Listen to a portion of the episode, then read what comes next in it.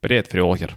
Ты слушаешь подкаст о ходьбе, в котором я, Александр Мех, и мои гости еженедельно выжимаем самый сок из ходьбы. Помогаем получить заряд энергии, порцию полезных рекомендаций, а также ощутить себя в кругу единомышленников, чтобы продолжать идти вперед. Смена сезона неизбежно ведет к смене одежды. А, поговорим о том, а, как а, провести с комфортом тренировки на улице весной. Ну и лето тоже разное бывает, поэтому я думаю, что эти советы будут универсальны для всех трех сезонов осень, весна и лето. Для тренировок на улице весной следует выбирать одежду и обувь, которая защитит от прохладного ветра и небольшого дождя, но при этом не будет перегревать тело. Излишне теплая одежда, по мне, вызывает перегрев, снижает вообще желание двигаться и выполнять какие-либо упражнения. И я также замечал это по своим участникам на группах.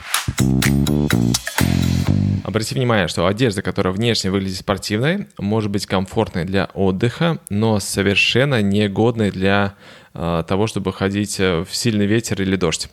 Э, ну, я не говорю про сильный дождь, но такой, когда моросящий, можно в целом не отменять тренировку и прекрасно заниматься. Поэтому на случай ненастья хорошо иметь дождевик, жилетку и такие няшные аксессуары вроде перчаток с открытыми пальцами, баф на горло или голову. Завершилась зима. Можно отставить ботинки э, с высоким голенищем и с э, толстой подошвой. И пришло время обратить внимание на обувь, которая позволит активному перекату э, с пятки на носок, активному толчку пальцами ног. С ходьбой в трекинговой обуви можно согласиться в зимний период, когда движения ограничены, тело осторожничает, у нас э, шаги не такие, может, широкие, э, но постоянное ношение обуви с твердой подошвой и высоким голенищем ограничивает движение стопы. Летом такая обувь даже может натирать. Поэтому кроссовки с сечным покрытием, они прекрасно подходят для лета, а вот в весенний-осенний период, чтобы тебя не останавливал дождь, роса, э, лучше обратить внимание на синтетические материалы и водоотталкивающую пропитку. Очень рекомендую познакомиться с гетрами и, э, ну или гамашами еще называют их. Это просто э, такая находка спасения на лесных дорогах э, от попадания песка, листьев, снега в кроссовки с низ, низким голенищем. А, их можно легко одеть э, как носки, э, натянуть поверх э, кроссовок и тем самым защитить вот эту вот кромку, куда может от соприкосновения палки с землей попадать всякий мусор. Далее хочу обратить внимание на момент смены сезонной обуви. Обувать кроссовки с прошлого сезона или новые лучше на мягкие махровые носки – ну, я имею в виду те носки, в которых внутренняя часть, э, она махровая, мягкая, тем самым как бы уплотняет, такую подушку э, создает.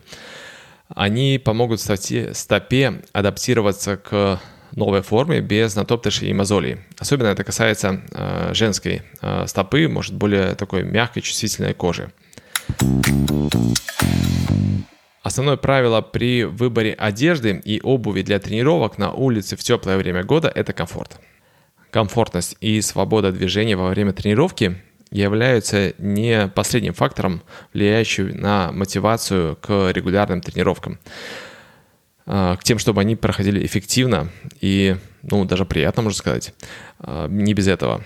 А, Все, конечно, индивидуально и зависит от плана тренировки, темпа ходьбы, но я при выборе одежды и обуви э, на тренировку одеваюсь так, чтобы изначально при выходе из дома а, не было тепло, а хотелось уже двигаться, чтобы согреться. Ветровку или жилет э, беру в рюкзак или поясную сумку. А, бывают поясные сумки, которым можно прям присягнуть поверх. И если планирую провести некоторое время в транспорте, в ожидании сбора группы или прогноз погоды, непредсказуем, а, тогда вот этот запасной вариант B всегда а, в помощь. Обратите внимание, что одежда должна быть из дышащих материалов. Я имею в виду не хлопок, а спортивный текстиль, который быстро отводит влагу от тела и сохраняет тепло. Одежда таким образом достаточно теплая, э, чтобы защитить от ветра и холода, но не настолько теплая, чтобы вызвать э, перегрев тела во время тренировки. Кроме того, одежда должна обеспечивать э, свободу движения и не ограничивать во время выполнения упражнений. Немалое значение имеет и цвет. Жгучий, лимонный или оранжевый цвет тебе оказался едким на тренировках в зале, не свойственным твоей твоему характеру, твоей личности. Но на открытом воздухе э, лучше выбирать одежду из ярких цветов, э, чтобы быть хорошо видимым. И если планируешь тренировки в условиях низкой освещенности, таких как э, раннее утро или вечер поздний, не забудь надеть отражающую одежду, фликеры и даже воспользоваться налобным фонариком, чтобы увеличить свою видимость для других обращу внимание на функциональность одежды, о которой ты мог или могла не задумываться раньше. Удлиненная спина. Она прикрывает поясницу во время растяжки, когда мы подтягиваемся, а, делаем наклоны, вытягиваемся вперед а, за палками в опоре. А, зоны вентиляции в области подмышек позволяют регулировать тепло и потоотделение. Эти зоны могут быть Э, сетчатые, а в, в некоторых ветровках есть возможность даже молнии регулировать, то есть открыть или закрыть. Плюсом будет определенная свобода э, в рукавах и в области э, груди. Иногда это будут вставки эластичные на спине или под руками. Это позволит совершать амплитудные маховые движения во время ходьбы или упражнений. И куртка на кнопках которая пригодна была для повседневной носки, не будет разлетаться в стороны при э, каком-то э, нестандартном движении рук. Регулировка манжетов поможет избежать потерь тепла и подогнать э, под запястье. Высокая горловина пригодится, чтобы не надеяться только на баф, ну или обходиться без бафа а глубокий регулируемый капюшон не слетит при первом порыве ветра и не э, будет сковывать твои движения. Много карманов.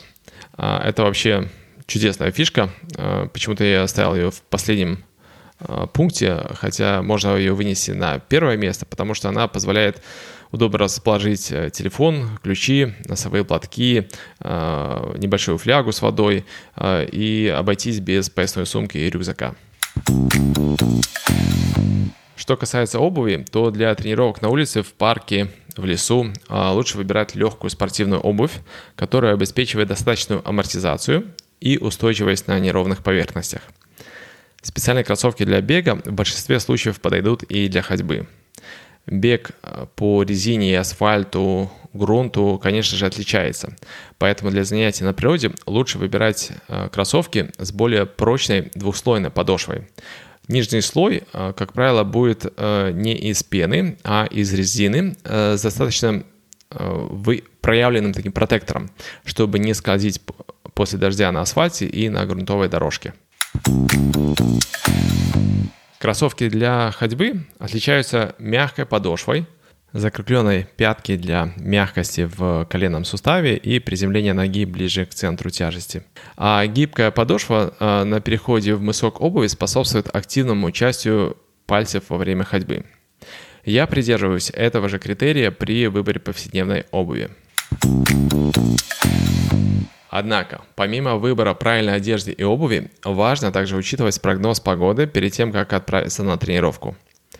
Старайся планировать э, время своей тренировки, когда погода ожидается наиболее благоприятной.